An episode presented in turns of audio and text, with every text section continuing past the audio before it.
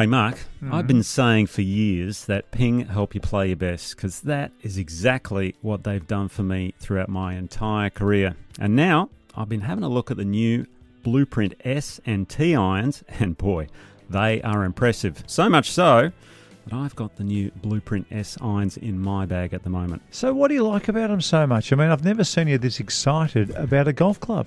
Well, I could go through the specs, which are exceptional, but I won't. I will say, though, that if you're looking for more ball speed and if you want to lower your scores, if you want to mix and match and still look great, you should check them out because the new Blueprint S and T irons, they are definitely worth a look. Nice. Just book in with your local golf shop or professional to arrange a ping club fitting. It's week 44 of the golfing calendar. And thanks to our mates at Ping, they'll help you play your best, and the golf clearance outlet who beat everyone's prices. This is the most listened to Australian golf podcast. And it's hardly surprising, because these blokes know what they're talking about. Former world number 16 Nick O'Hern and 15 year tour pro Mark Allen. This is Talk Birdie to Me. So, uh, a little unusual this week. We're not at Australian Golf headquarters. I'm overlooking the mighty fourth hole, tough hole too, very tough, at Box Very Hill, tough. at Box Hill Golf Club, uh, Dan's joint, uh, just so people know.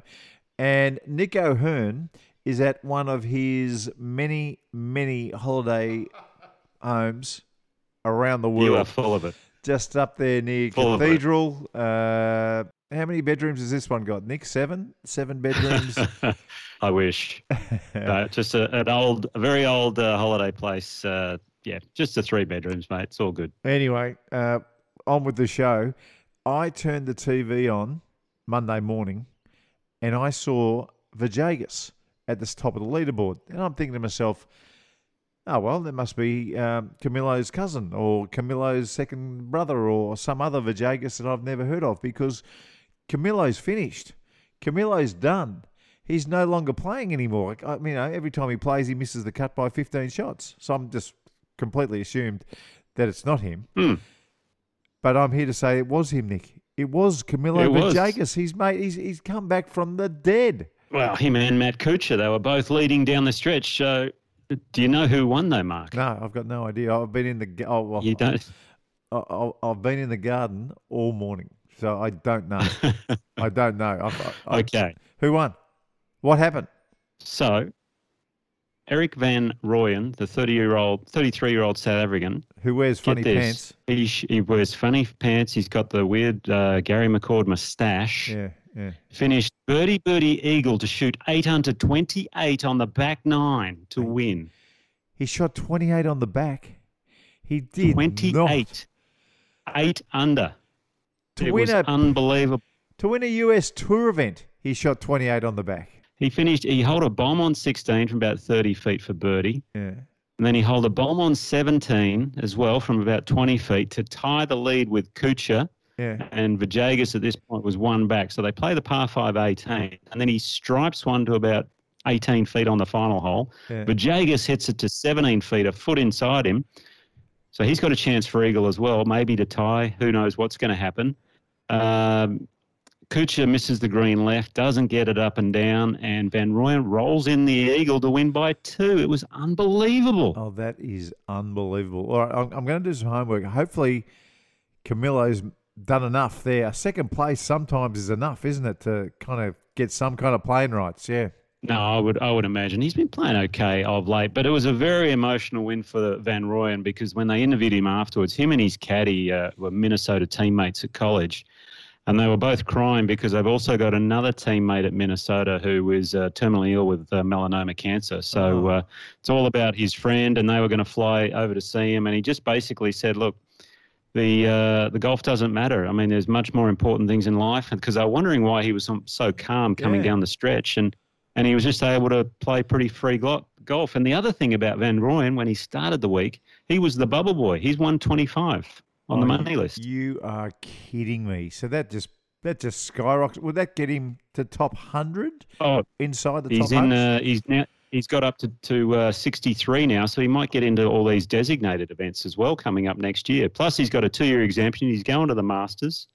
Thank you very much. For- Unbelievable. Eight under to win a tournament and to change your life, basically, moving forward. Just incredible golf. Did you see Kuchar putting, by the way? No, Did you watch Matt Kuchar? no, but uh, someone told me he's going backwards with the long putter up the forearm business. Is that right? So you know how he's had the always had the arm lock, the Kuchar method, which Yeah. is what we talk about. On the left up arm. the left arm. So now he's got it going up the right arm. I've never seen it before. He's the first guy to do it. He must have. And the weird thing is because if you look at the shaft angle, it's going backwards. Backwards. It's set up. So he's, he's, his putter must have negative loft on it now. I would say. And anyway, it was fascinating to watch him putt. But he actually had a six-shot lead on the Saturday in the third round. Then makes a quadruple bogey to let everyone back into it, and then it was a shootout down the back nine on Sunday. Well, I, I- th- that putter used to have 15 degrees loft on it. That's that's how much those arm Used lock- to. Yeah, it, it used to. When he was a left arm locker, it would have 15 degrees.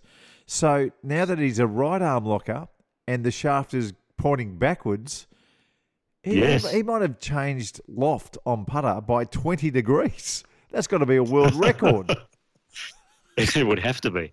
It would have to be. and it's working. Well, yeah, but it, it, the stroke didn't look great coming down the stretch. But they were something like 25 under. He, Yeah. he finished 27 under Van Rooyen. But uh, yeah, it was an incredible uh, event for him. And our own Cameron Percy, he actually got off to a flyer. He was 10 under the first round, but then faded away to finish well back. But uh, it was a great event and very enthralling coming down the stretch. But I, I just couldn't believe this Erik Van Rooyen. He's got the moustache going, you know, the jogger pants. And he was flushing it down the stretch. It was just brilliant. and holding bombs. Hey, just on the putter, can you remember VJ Singh what he was doing recently with the long putter? So you know, normally you've got the, the left hand holding the thing, sort of you know half anchoring it, and the right hand does the, Mhm. does the work. He was cack-handed with the long putter. So, so Yes. instead of pushing instead of pushing the shaft as you hit the ball, he was dragging the shaft with the left hand as you hit the ball. Now you putted with a long putter for a long, long time. Does that make sense in your head that that you could actually drag the shaft through and putt half decent? Because he was doing it for a long time. I, I kind of get it, but there's no way in heck that I would even attempt to do that. But the thing about VJ is he's tried so many different variations of putting. You never know what he's going to come up with. I know he's gone the uh, the shaft up the arm a bit Kuchar, but then holding it with the uh, with, with up his left arm, and then he's held it with his right arm. He's done a whole bunch of variations, VJ, and it's whatever works for him. He's still a flushing machine from tee to green, though. Well, uh, maybe next week we'll do the craziest putting, professional putting actions we've ever seen. If you might be able to help us with our socials, just get in touch, send through the nominations, send through a couple of pictures would be even better. And next week's top five may well be the the, the worst looking putting techniques in the history of golf. I think that makes sense. I reckon Michelle Wie might Michelle Wie might sneak into that the way she was putting there towards the end. Ooh, Oof. yeah, her back was uh, at a right angle to the ground, wasn't it? Yeah, that was a disaster. Hey, we, we briefly touched on LIV Golf and the fact that Australians off the current Order of Merit, so the Challenger Australasian Order of Merit, that five three players inside the top five at a certain point will be able to go to round one of LIV qualifying. Now you have to get through just it's just one round of golf, then you get to round two. Once you get to round two, you're going to be in there with a whole bunch of ex Presidents Cup and Ryder Cup players and players from the 150 of the Universal Golf Rankings, not the World Golf Rankings, the Universal Golf Rankings, which is um, fun to fun to look at. To tell you the truth, because it's so there's so there's quite a few opposites uh, from one to the other, but that's okay Mm. you actually play 36 holes on the third day. So lives they they only want to play three days no matter what, but you're going to play 36 holes on the last day to get your card. You and I floated um, whether or not the PGA Tour would then look at the players from Australia. Would they ban them? Now, it was my job to find out the answer. You were with me when I was trying to find out the answer, and nobody wanted to tell us what the story was. And, and that's okay, that's their prerogative. But I suspect, after um, asking the question and being shut down reasonably quickly, I suspect that the PGA Tour won't be fond of anybody going to a tour school trying to qualify. That's my now. I've got. I'm only basing Mm. that on the feeling of the conversation that you, me, Ryan Lynch, uh, and a few others were there. So that's my view. Now, now you understand the PGA Tour better than most. What What do you think? Well, I would have thought before they'd announced you know, this whole PIF deal, which who knows if that will ever happen.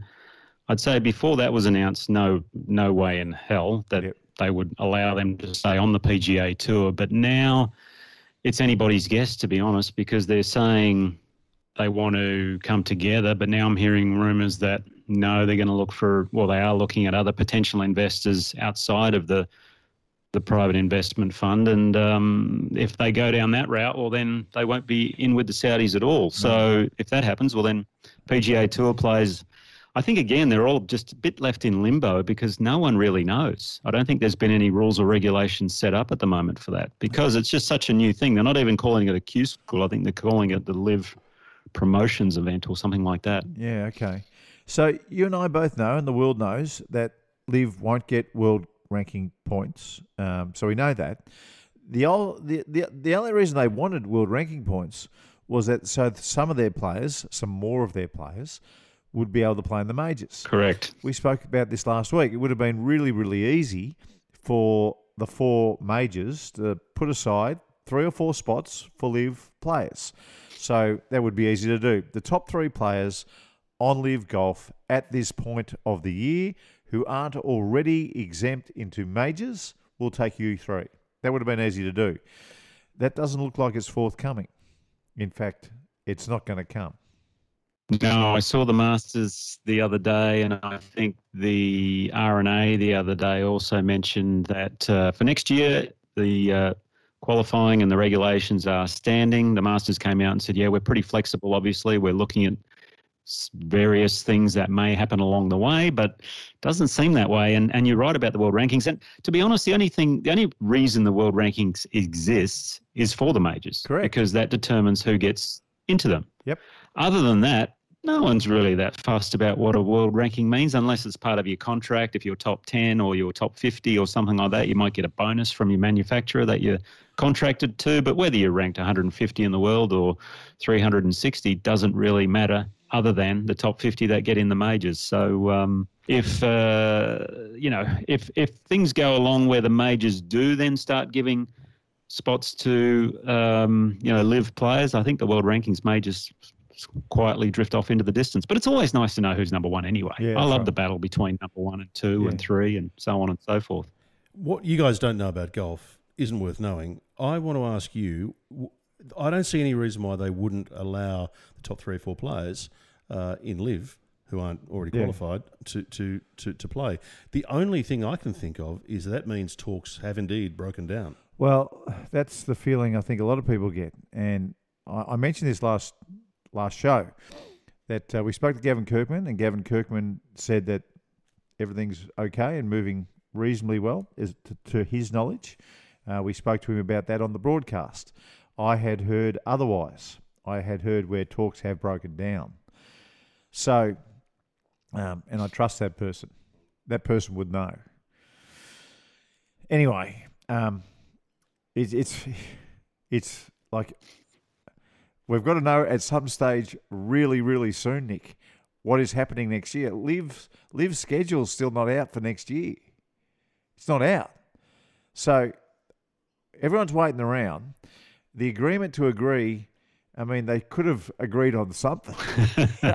It mightn't have been perfect but they could have gone you know what? Why don't we just do this isn't in stone. We'll do this next year let's evaluate after 12 months and we'll see you back here and we'll we'll tweak it this we'll take if everyone's still happy we'll keep going forward but but nothing like that's even come from PGA Tour headquarters or LIV nothing from either It's an ongoing saga, and I'm not sure we're going to find out anytime soon, to be honest. But the other thing with LIV was, I think last year when they brought out their schedule, it wasn't till probably January anyway. So Yeah. that's not a that's not a big factor in it. It's just mostly because the PGA Tour have just remained fairly silent on it. Maybe they've just agreed not to sue each other. Maybe that's all it is. Maybe that's the agreement to agree on not suing each other.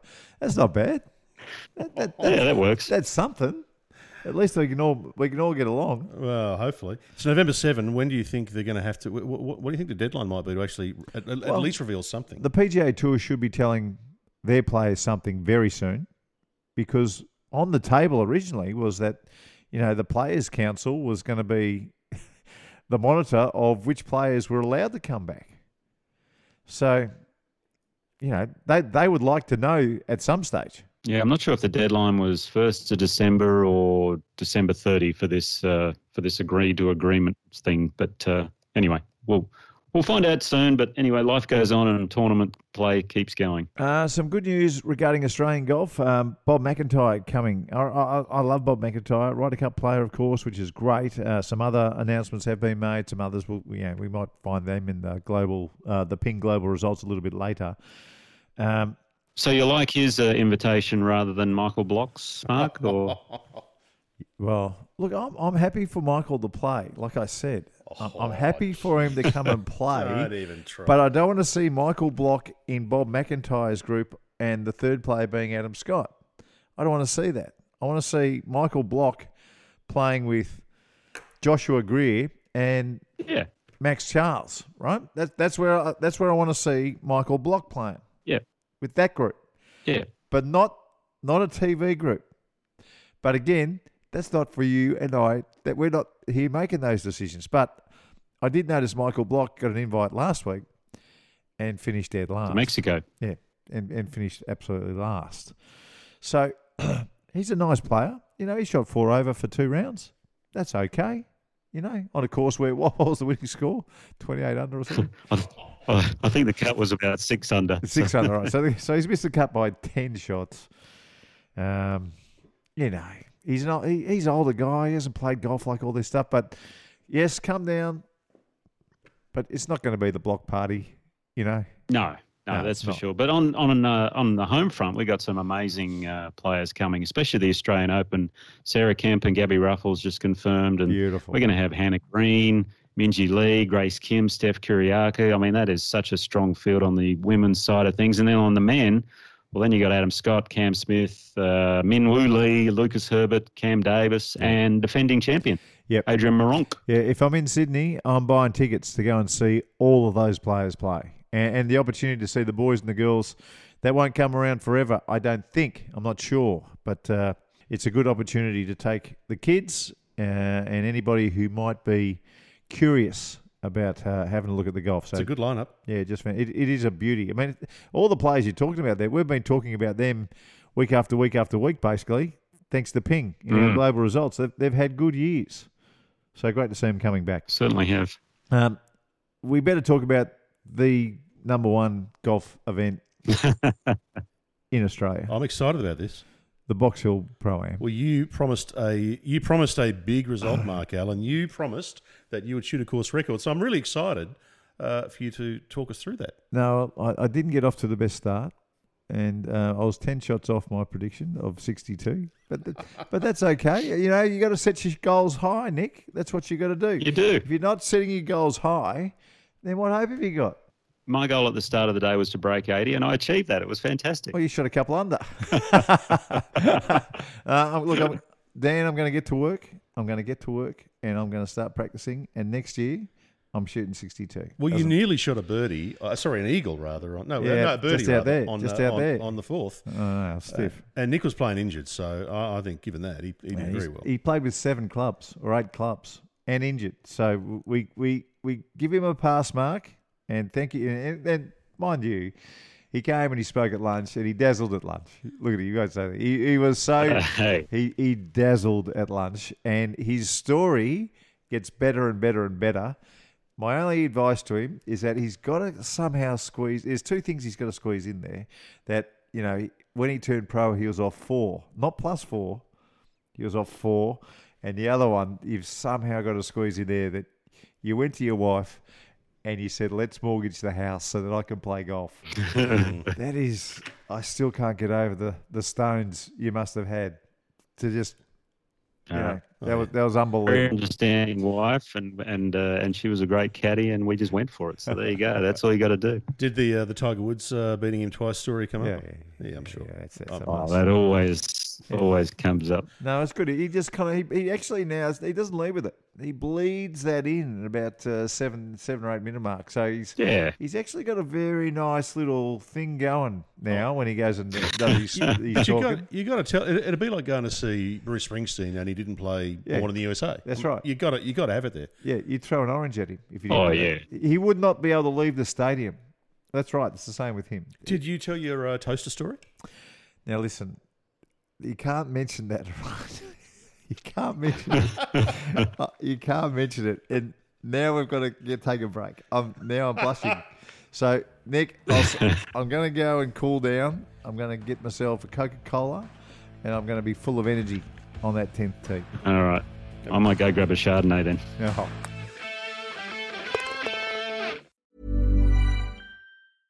Selling a little or a lot? Shopify helps you do your thing however you cha-ching. Shopify is the global commerce platform that helps you sell at every stage of your business. From the launch your online shop stage to the first real life store stage, all the way to the did we just hit a million orders stage. Shopify is there to help you grow. Shopify helps you turn browsers into buyers with the internet's best converting checkout. 36% better on average compared to other leading commerce platforms because businesses that grow grow with Shopify. Get a $1 per month trial period at shopify.com/work. slash work. shopify.com/work. slash work. Hi, it's the Ox here. Right now, you're listening to Talk Birdie to Me with my mate Marco and my better mate Nick O'Hern. if you haven't given Marco's other podcast a listen yet, it's a ripper. It's called A Couple of Blokes, and it's basically Marco and I having a yak, mucking around and having a bit of fun. So when you've listened to this episode of Talk Birdie to Me, just search A Couple of Blokes and you'll find us there. We'll be waiting for you.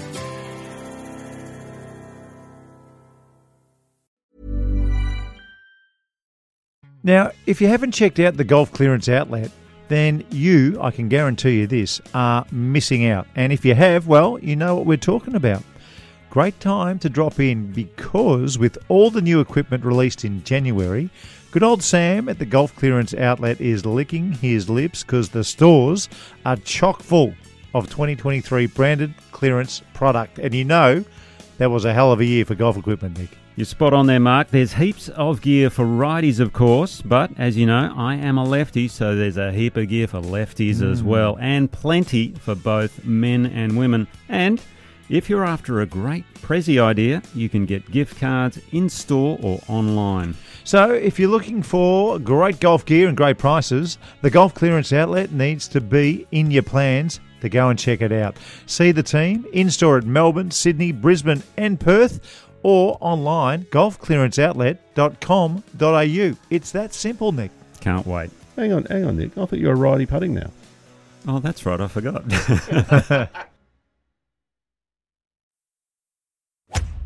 Like the podcast? Oh, maybe tell a friend. Drop them a text or share it on your socials. This is Talk Birdie to Me with Nick O'Hern and Mark Allen. Rightio, I've got my orange juice. I didn't get a Coca Cola because I'm at uh, Dan Bradley's house. Uh, good on you, Dan. Thanks for the hospitality. And by the way, um, you need to put a gate in the back fence so you can walk out and just have a bit of a chip and a putt on the fourth green at Box Hill Golf Club. Oh, I know. Well, so when when you guys were playing in the pro am on on Friday, I, Yeah. I, I jumped the fence, and I'm thinking, I've been thinking about putting a gate in. I've got to do it. Yeah, I've got to do it. I I know people at Box Hill, so if you, if I can, I can make it happen for you. What? They'll, they'll pay for the gate. No, they'll allow you to put a gate in the fence. I wasn't going to ask permission. I was just going to do it. uh, and Nick O'Hern, of course, is uh, close to Cathedral uh, in a mansion up there. Um, how's the moat looking in that house at the moment? You got got rid of that, all the alligators out the front, have you? No, just a lot of grass to mow at the moment. Yeah, J- okey uh, You know the thing, we're missing the headline here with where Nick is, and I don't think you're aware of this, Mark. He, He's not sitting in a palatial big lounge room with a lovely view. Nick, can you tell us what room of the house you're doing this podcast from? I'm sitting in my daughter's daughter's bedroom actually because uh, she was on a Zoom herself, and um, yeah, I'm sitting on the floor and doing it in style. So, he, so his daughter's got the table in the lounge room with a Zoom, yeah, probably with a couple of mates, and Nick's been banished to the bedroom. Oh yeah, Uh, Hey, too good. I, I live with three females, so I'm done. okay.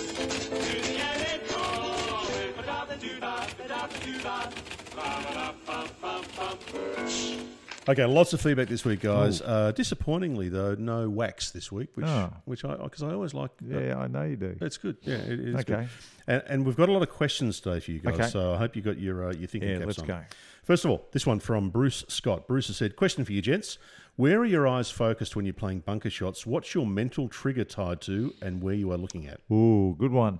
Um, this one's a bit. I always tell people um, uh, in in this situation, it's a bit like when you're going for a long drive. So you're not watching the road like a hawk, but you're just kind of looking out the front windscreen. And I think that's what you do with all golf shots. You know, this is just my view. I think you can get stuck on watching a point. I think it makes you tense. I think you have kind of what I call, I call, turn them lazy eyes. Where you're kind of looking down there, but there's no um, aggravation. There's, there's it's just a blank look at the ball. But I think the most important thing is when you're looking at the ball is that you you're trying to go underneath the ball. You've actually got to dig and go underneath the ball. So bunker shots are a little bit different from every other shot to where you're intentionally trying to hit the ball poorly with a little bit of acceleration at the bottom. That's that's that would be my advice. Nick, you? Yeah, I'm a little similar in the fact that I'm not really looking at the ball. I'm kind of just looking around it in a Yeah. in a soft way, hazy way, as you say, lazy eyes. I like that actually. Um, but I actually do that for all shots, even in my backswing. I'm not really, as I take the club away, I'm almost following the club back for the first few feet. I'm not even looking at the ball, and then just before I start the transition, the eyes return to the ball, and away I go again. But I'm not really looking at anything very specific. I'm just seeing more of an overall Yeah. um, picture of it. Yeah. Yeah. Dave uh, from uh, Haileybury, I think. Hey guys, love the show. I listen to it every Wednesday to and from work. Now I don't know if that means he listens to half in the morning, half at night, or, Maybe he's got a short trip. or listen, yeah, or listens to it twice. who, who knows? What are the best games to play within a group of three? There's split sixes, but are there any others that are worth playing? Cheers, Ah. boys. Dave. Uh, righto. Um, Hmm. yeah, look, there there is split sixes. It's not bad. Uh, I used to always like Hammer. Did you ever play Hammer over in the states? Hammer was always a a reasonable game. What's hammer? Well, Hammer. All right. Well, I'll, I'll give you an example. I used now I'm, I'm kind of you know big note in here, but I used to play all my practice rounds with David Duval when I was on the uh, Korn Ferry tour Nice. because when I when I went over there, it was called the Nike Tour back then. I had a pocket full of money because I'd been playing well, and he was the can't miss American in the tour school, which is ridiculous because of course you can miss. Anyone can miss the tour school. It's it's bloody hard, but he had signed a one million dollar contract, US dollars, which was unheard of back in 1994, uh, with Mizuno. So he had money to spend. I had money to spend, and we used to play a hundred dollar a hole hammer. So what would happen is you, you, you stand up on the first tee. You, you, it's a hundred bucks a hole. I would hit one out to the into the into a fairway trap, and he'd flash one right down the middle, and he'd look at me and just make the little hand signal hammer, which meant the bet doubled.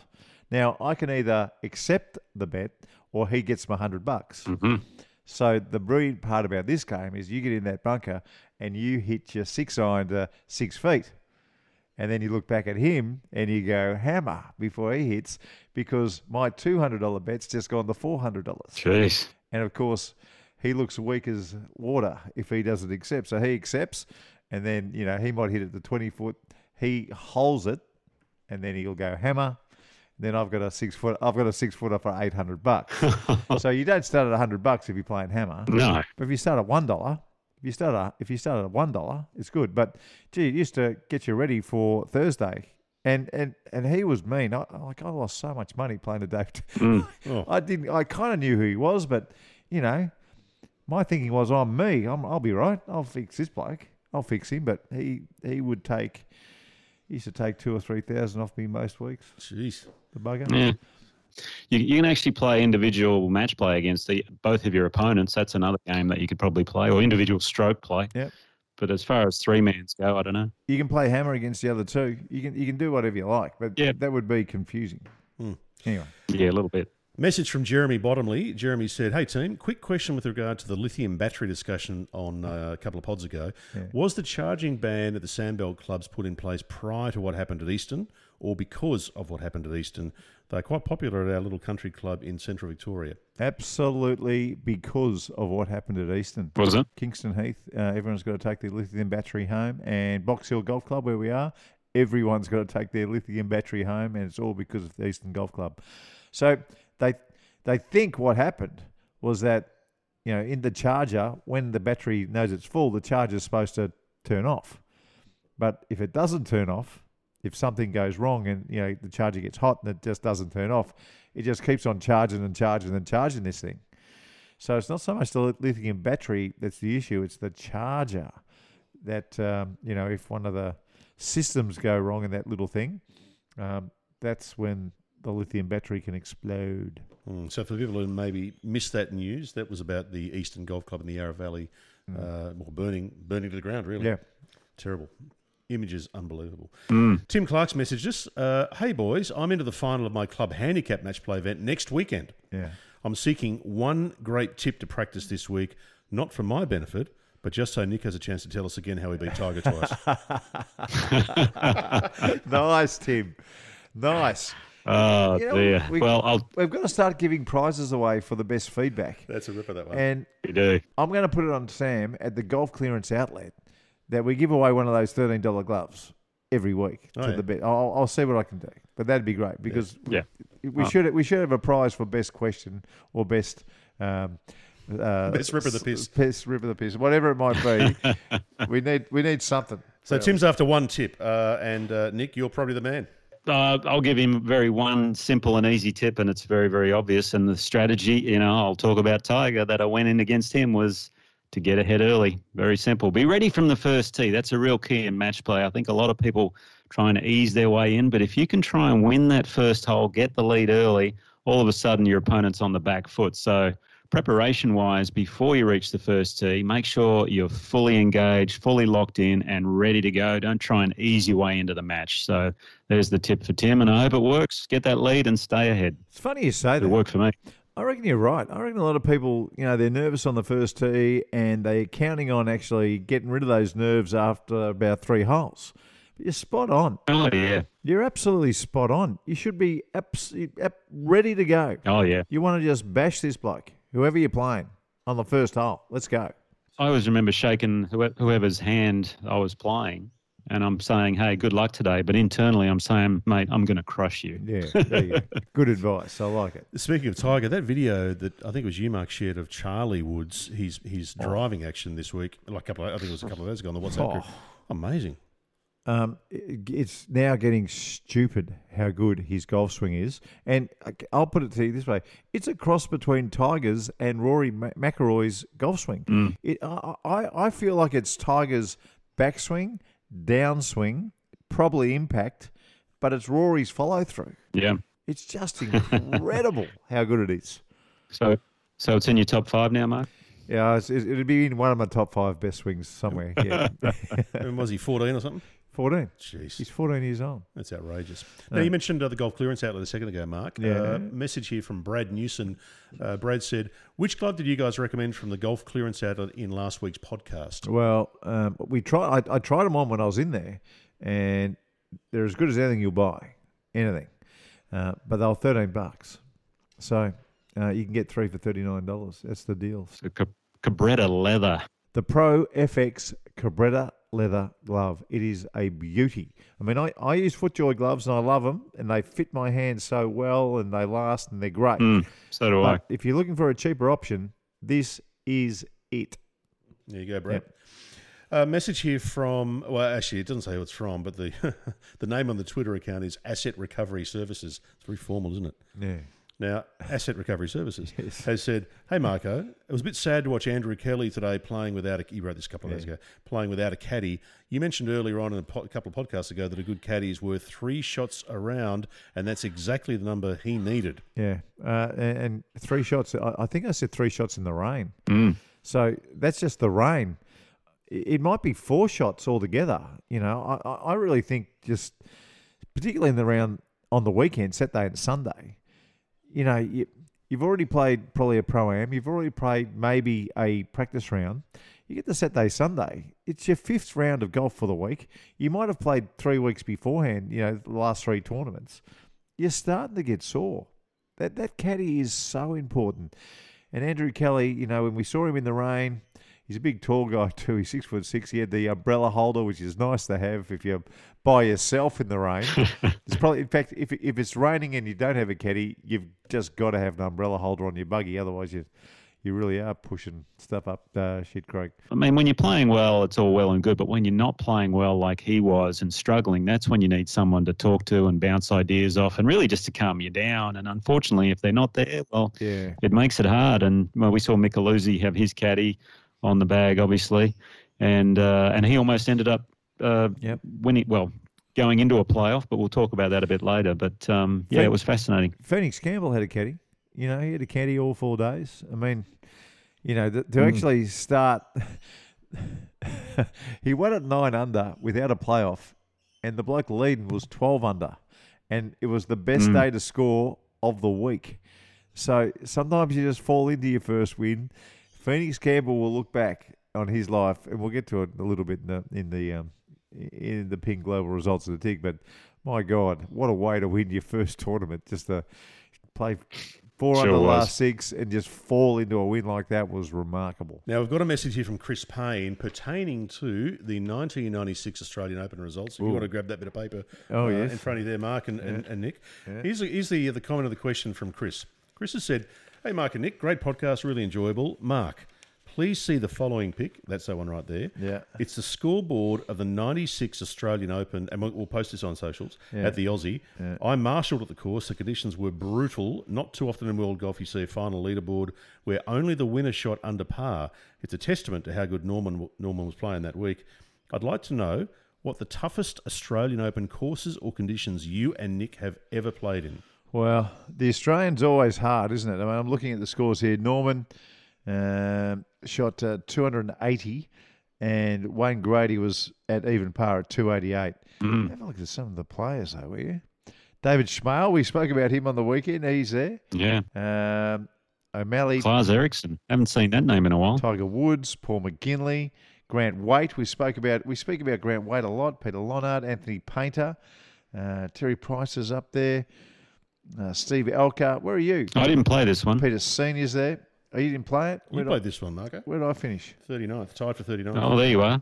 Tied 39th. No, that's not bad for me. Um, yeah, some amazing plays. Well, hang on. You, sh- Geoff Ogilvy was there. you shot 75, 78, and that made the cut. Correct. Yeah, Wow. 75 78 made the cut. So what's that? Uh, one over, seven over. It was a Oh, seven one over over. cut. Then what I do? Played okay, on the weekend. Played played 70, 73 74 on the weekend was pretty good. I, mo- I would have moved up a lot. Do you remember the conditions? Yeah, it was rotten. Yeah, absolutely rotten. And that, was the first tournament that Tiger Woods played outside of America as a professional. So he turned pro late in 1996 and came down to Australia. And I remember the first day, the first day was like the coldest day, or maybe it was the maybe it was a Friday. It was the coldest day in Sydney's history for in November. It was like eight degrees. That was its top. So it was, it was just ridiculous. The course was playing hard, um, and I played right behind Tiger Woods in the first two rounds. And I think we're on the same score. Have a look at the score. What did we do? What Tiger shoot the first two days? Tiger shot 79 72, 151, same as me. So we're on the same score after two rounds. We both just made the cut. And I thought, well, I'm playing behind him. I'm pl- I know I'm going to be playing with him. And, Yeah. I, and I wasn't. Same thing happened at the Johnnie Walker Classic uh, not long after. we both made the cut um, on the number. I was playing in front of him this time because he almost hit me on the Blue Canyon hole. He actually drove it and it landed right next to me. Um, this time, we're all staying close. I went down and counted.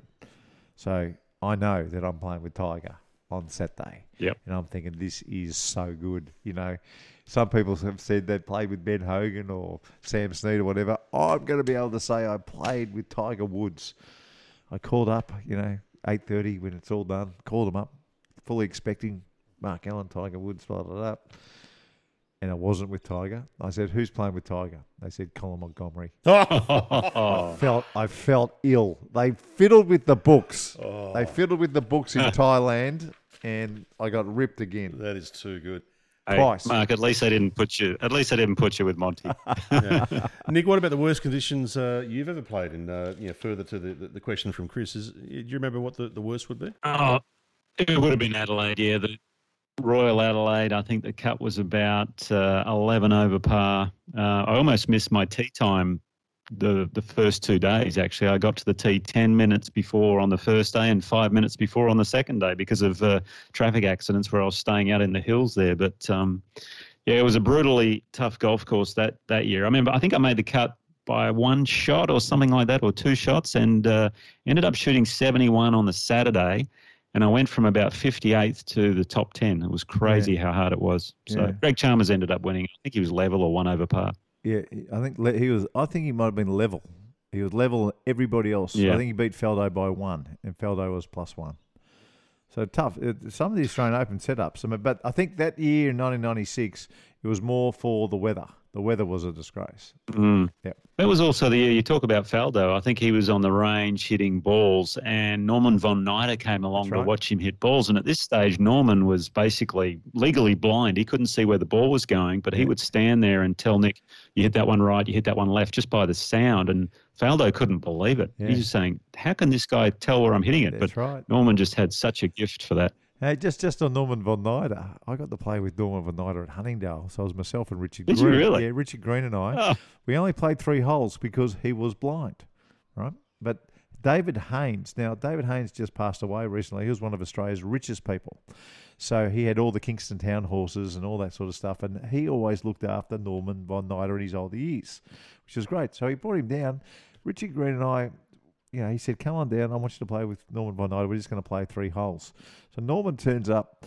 He's using yellow balls, but on his iron faces and wood faces, the sweet spot wasn't painted, but the heel and the toe was painted yellow.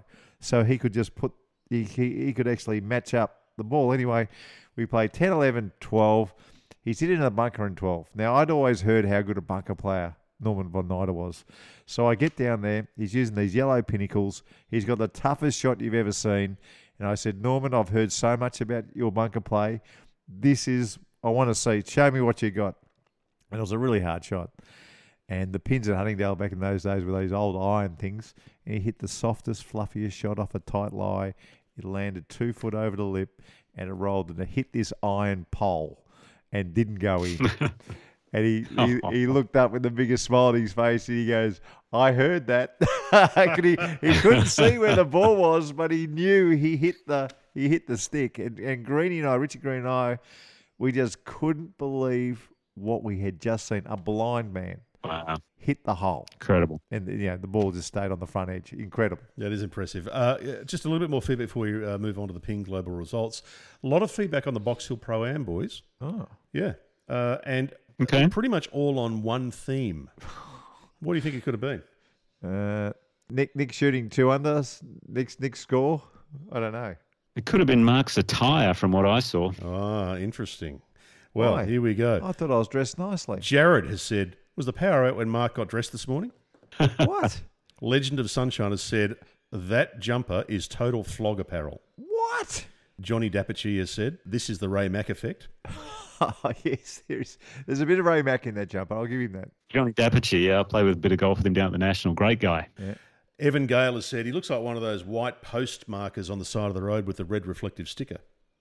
What are, what, what are people talking about, Oh, mate? hang on, there's I look more. like I've just walked out of a Gazman pamphlet, mate. It's a Gazman top, Gazman pants, nice cream pants, white FootJoys, a FootJoy shirt. No one's I was talking about looking the at a shirt. million dollars. No one's talking about the shirt or the pants or the shoes. Hey, hey, Mark, I, I thought you looked. I thought you looked very stylish, but I knew we you might cop a little bit of flack.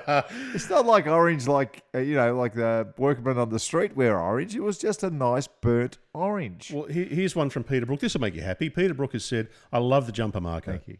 But then he's put a laughing emoji next to it. Oh, what a mongrel! And Cam has said, geez, he's got a fair bit of swagger about him with his remote control buggy.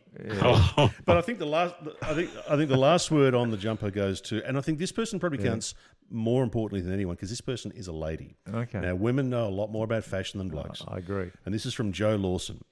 Joe has said, I like it. Simple and sweet. Lovely. I love you, Joe. So there you Thank go. Thank you. Well done, Joe. Final bit of feedback here, guys. This is uh, in response to a video that we put on social. This comes from Troy. We put the video on social, and uh, and Troy said, "Hey, gents, it'd be great to get your thoughts on this putting grip that seems to be becoming popular. Is it new? Is it old? Or is it back in vogue?" No, I had a good look at this video. I'd never seen this. I'm not going to say contrived. What's, what's a good word? It's a very technical, almost. I don't know. It's almost like a a, a trick that you play with your fingers somehow. But when the finished product, when both hands were actually on the putter grip, I thought that looks pretty cozy. Not too bad at all. It would be Mm. quite technical doing it each time. You know, getting the fingers right. But the finished product, if you could put your hands on it like it every time, not an issue in the world. Go for it. Yeah, I've, I've, I've seen players, I've seen the finished product grip the putter head like that before. I might even have thought someone like Matt Fitzpatrick might have done it at one point or another as well. But um, I've never seen, you know, the way he did it, the way he was wrapping the fingers around and all of that is like uh, he's playing that church game with your fingers or whatever, Yeah, with the that's right. steeple and everything That's like right. that. But it gets the hands working together. So I'm with you. Well, that's the feedback, guys. We love getting it, so make sure you do uh, let us know on the socials or uh, leave a voicemail at talkbirdisme.com.au. Now, uh, I think it's time for the Ping Global results.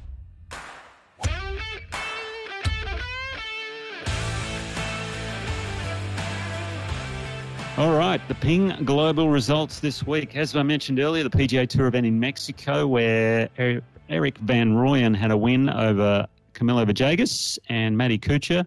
I forgot forgot to mention earlier, actually, when we're talking about Camilo Villegas, uh, Mark. Um, I remember, you know, he was unbelievable back in the day when he was on that hot streak. He had like a couple of years where he was playing some incredible stuff, and they used to call him Spider Man because Yeah. he'd get down on the ground.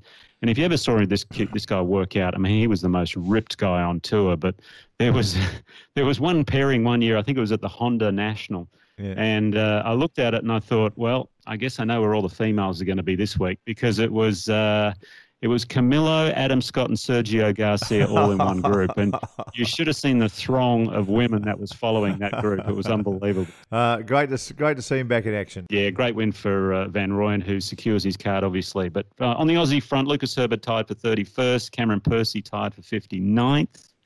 couple of events left for those guys, uh, and um, Harrison Endicott especially, who missed the cut, unfortunately, to try and get into that top 125 because they're still outside of it. Uh, on the LPGA tour, they're in Japan, where 24-year-old Mone Inami won by a stroke from Sonwoo Bay from South Korea and Shiho Kuwaki.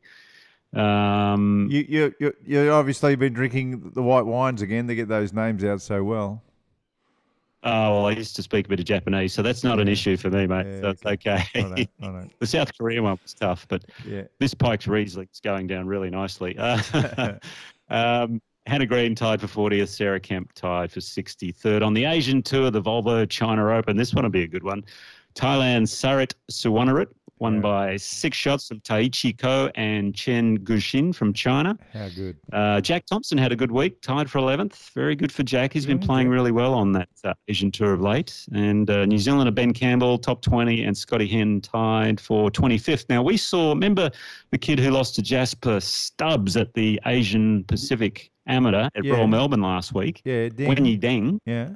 he finished tied for seventh in that tournament. Jeez, but he's playing some good golf, that young man. yeah, he's a He's gun. got a real future in front of him, obviously. So He's a very gun. impressive. Uh, Brad Kennedy finished sixth uh, in the in Japan on the Mynavi ABC Championship, won by Keita Nakajima. I wonder if he's any relation to Tommy back in the day. But anyway, No, he's not. He's not. he's not. Okay, You're just got to call it straight up. Fair call. No, no, no. I, I asked the question last week, and he's not. Oh, you did. Okay. Yeah, yeah. Uh, a couple of seniors tour results on the Champions Tour. Padraig Harrington, seven shot win over Charlie Wi and Bernhard Langer. Bernhard Langer, 66 years old, second round, shot 63. Oh, Just Three shots better than his age. How's that? He's a freak. He's incredible. He's a freak. Yeah. Rod Pampling, best of the Aussies, tied for 14th. Stuart Appleby and Steve Alker tied for 25th. They've got one more event until they do the massive payout of the Charles Schwab Cup, where all the money's going to Steve Stricker anyway. He's uh, he's got that sewed up. Uh, on the Legends Tour in Spain, Patrik Sjöland won. Michael Long had a good result, tied to sixth there best amongst the Australasians. And then on the local front, actually, while we're still in Europe, let's go over there. We had the Q School, by the way, second Yeah. stage of the DP World Tour Q School, where a couple of Aussies have advanced, Andre Lautee and Matias Sanchez. Andre's a Kingston Heath member, right? Yeah, that's right. Uh, I saw a picture of his Yep. uh, third round. He had three eagles in his third round, one being a hole in one. So he had a Wow. He had a hole in one. He had a two on a par four and a three on a par five. Oh my gosh, I- I that's impressive. I Two, think- three. Yeah, not many people would have had three eagles in a round, let alone one on a par three, one on a par four, and one on a par five. That It could be a world record, including a hole in one. yeah. Yeah, yeah. Yep. That's impressive. But Sanchez actually was in a playoff and managed to get through, which is awesome for him. So he goes through to the final stage along with Andre. So at the time of this coming out, there are still quite a few Aussies who have a bit of a chance, but we don't quite know because they've had these massive wins in Spain where it's all happening at the moment. But Conor McKinney is tied for fourth in his his tournament uh, there, and James Marchesani's tied for 21st. So they've got a chance. Usually it's around 20 to 25 guys go through at each uh, at each site. Hayden Hopewell, he's tied for fourth. He'll probably go through. Cade McBride tied for 29th, so we're not sure. And Blake Windred is in a playoff, eight eight men for five spots. So Wow. when the pod comes out, we should know all this anyway. But um, we'll keep an eye on those final Q School results. And then on the local front, you and I, we did the uh, television for Fox and Kayo, the Queensland PGA Championship at Nudgee, where Phoenix Campbell, what an amazing effort. Shot 75 the first day too. He Yeah. was he was struggling to make the cut. He shot 68, 69, 67, as you mentioned earlier, Mark, four under his last six holes from the Yarra Yarra Golf Club. An incredible winner. There were seven guys tied for second, and uh, one of them was Mo- the Monday qualifier. I was really impressed with him, Jack Pountney Yeah. plays golf left-handed, right-handed, just like myself. So I've got a soft spot for him already. Did you see what the prize money was for the seven guys tied at second? Because the amateur doesn't win any money. No, So they all got a share. They all got a share of the forty-five thousand dollar first prize. So it was about nineteen thousand dollars that uh, the seven Hmm. Yeah, players all picked up. So not, not too bad. yeah, it worked out pretty good. Basically, they split prize money from one through seven, so uh, Yeah. that worked out well. There was the start of the week. It was all about the amateurs turning pro. You had Kazuma Kobori. He was the best of those guys. He finished tied for ninth. Uh, Jeffrey Guan and Jack Buchanan unfortunately missed the cut, but your guy Max Charles did make the cut. Uh, finished sort of towards the back of the field, but um, Had a bad last day, Maxi. He'll be right. had a bad last day, Max. Yeah. yeah. He's actually Andrew Kelly. he's actually going to play Max, he, and, and I think it's the same with all those boys. So it's a big thank you to Golf Australia and, and the PGA. He's going to play in the Super Six as a pro. He's going to play in the Victorian PGA as a pro, and one other as a pro. So just amazing how they can set those boys up um, with some Mm. great starts as a professional golfer. It's a it's a big leg up. Yeah, it certainly is. Uh, it's great to get them invitations into all these events. But uh, the the third round leader, Andrew Kelly, unfortunately, as we mentioned earlier, had a bit of a bad last day. I'm going to do my masterclass on him actually later because it was fascinating with the way he was stepping uh, as he was setting up to the ball. Uh, one last thing on that tournament, though, which was really cool to see. Michael Hendry was back because he was diagnosed with leukemia back in April, and um, he's uh, great to see him back. He actually shot 77 68 to make the cut, so that's Yeah. really impressive to make the cut after everything he's gone through. And um, John Senden hasn't been feeling so flash either uh, of late, and he did play. He didn't make the cut, Sendo, uh, but we know what he's going through, and you know, Mm. obviously everyone's behind him. We, want, we we love that man. He's a, he's a very very nice person, and we wish him the best with what uh, with what he's going through. Absolutely. So, uh, but it was uh, a great week of golf. More coming up this week, obviously, but that's the wrap up for the Ping Global results. And now listen, you've left out one very important tournament, and that is the Gorilla Ladders Box Hill Pro Am, and so Oh, my- sh- shame My on you. apologies. Shame on you. Conrad Kupek was the man who shot four on the par 67 at Box Hill and took the chocolates. Ah, well done. Shame on you. It's time for this week's top five.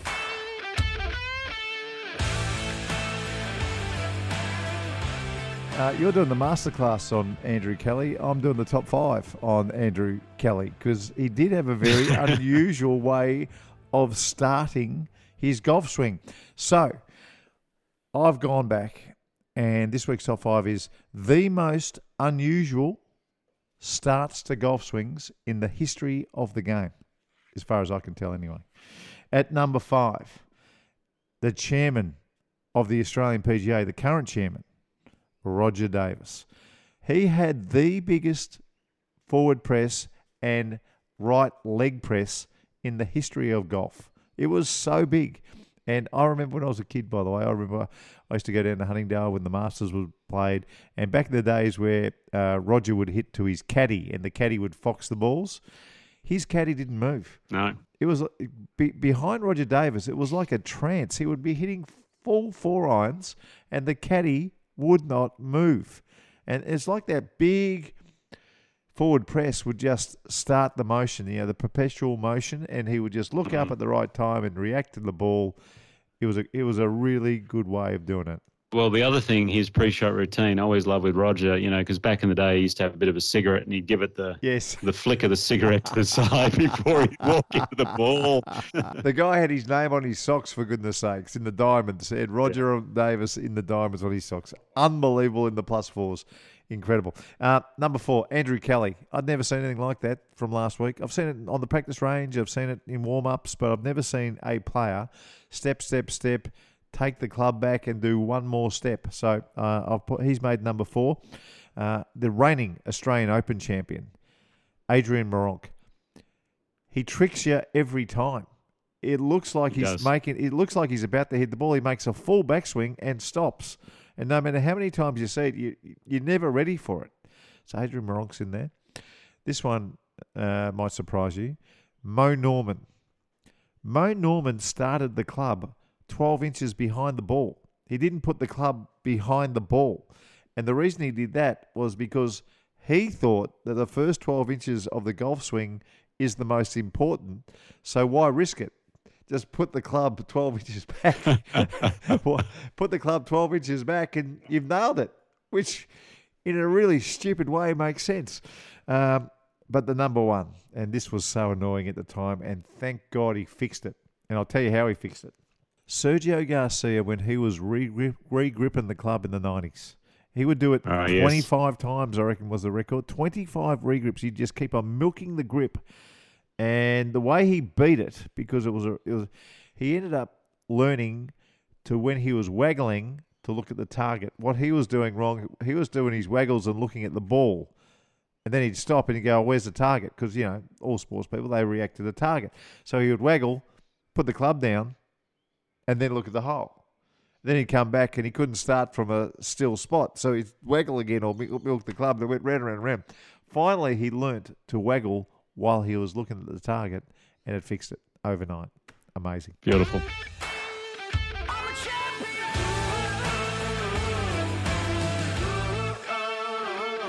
It's time for this week's Masterclass. All right, and in honour of our third round leader at the Queensland PGA, Andrew Kelly, we spoke quite a bit about it over the coverage, and you couldn't believe it when I first pointed it out, No, Mark. I said, I "What's was this shocked. guy's footwork?" Shocked. I was shocked. Yeah, it was fascinating. But basically, he was stepping about all over the place, and even on right at the, just before he got to the top of the backswing, also the left foot would step up as well. I've seen Padraig Har- Harrington do this a little bit, and Andrew Andrew actually mentioned, I think, on the Saturday to Ryan Lynch that he was doing it when. Uh, during the COVID lockdowns to try and get a bit more distance out of it. So he's feeling as though stepping into the ball, trying to be a bit more powerful, a bit like uh, Bryson DeChambeau was Yeah. working on uh, quite a while ago as well. But I, I think there's a really good drill that you can do, which I'll put out on uh, socials a bit later. But what you do is you start with your feet together as you set up to an iron or a um, yeah, probably with an iron, I would say, more like a five or a seven iron rather than the driver. You can do it with the driver, but I think it's better with the irons. And this is all about trying to sequence the swing, get the timing, and also the transition where you want to get your weight going towards the target on that follow through. But what you do is you have your feet together, and as you take your backswing, you take a small step to your right as a right handed golfer. And as you get to the top of the backswing, you take a small step with your left foot. So basically, you end up being in a nice wide stance as you normally would for an iron shot. But we start with the feet together, backswing, make a small step to the right with your right foot, downswing, small step to the left, hit the golf ball. Do this on the range, not on the golf course. But what you'll find is it will make this swing very athletic. And that's what I really love about doing this drill. Makes you feel like an athlete. You feel as though you're moving around a bit. One of the things I do in my golf swing, and as I'm over the ball is I'm always moving. Actually, I'm, it's like a bit of a dance, and I've got this long waggle and things like that. That's just me. I'm not a big fan of people people being very very stationary over mm. the ball and having the club head still behind the ball. I love people who waggle and move around a bit. So this is a good little sort of starter drill for that type of emotion as well. So uh, it'll promote athleticism. It'll help the hand-eye coordination because it does take a bit to try and get the ball solidly every time doing it. But the other thing it'll help is that transition from the top of your backswing into the downswing through the ball. You really feel as though you're compressing that ball and getting all the weight shifting towards your target. I've never done it, but I can feel it in my mind that that would be a really mm. good thing to do. Well, you know what I'm going to do? I'm going to head out to Cathedral this afternoon and I'm going to get Alana, the best videographer there is, and I'll say, Alana, and you film me doing this little drill and uh, we'll pop it on the socials later. Good on you. Enjoy yourself up there. Uh, nice to speak with you every week, and we'll catch you next time. All right. Great stuff. Thanks, Mark. Thanks, Dan. Thanks for listening to Nick O'Hern and Mark Allen's podcast, Talk Birdie to Me. And if you're looking for some new gear, Ping is absolute top class. Ping help you play your best. Contact your local golf shop or professional and they'll sort you out and the Golf Clearance Outlet, who beat everyone's prices. They're in Melbourne, Sydney, Brisbane, and Perth, and online at golfclearanceoutlet.com.au. Got a favour to ask? Wherever you listen, if you get a chance to rate and review the pod, that would be fantastic. And if you subscribe, you'll never miss an episode. Talk Birdies and his executive producer is Dan Bradley at Kaizen Media, and sound design is by Daryl Misson at loudzebra.com.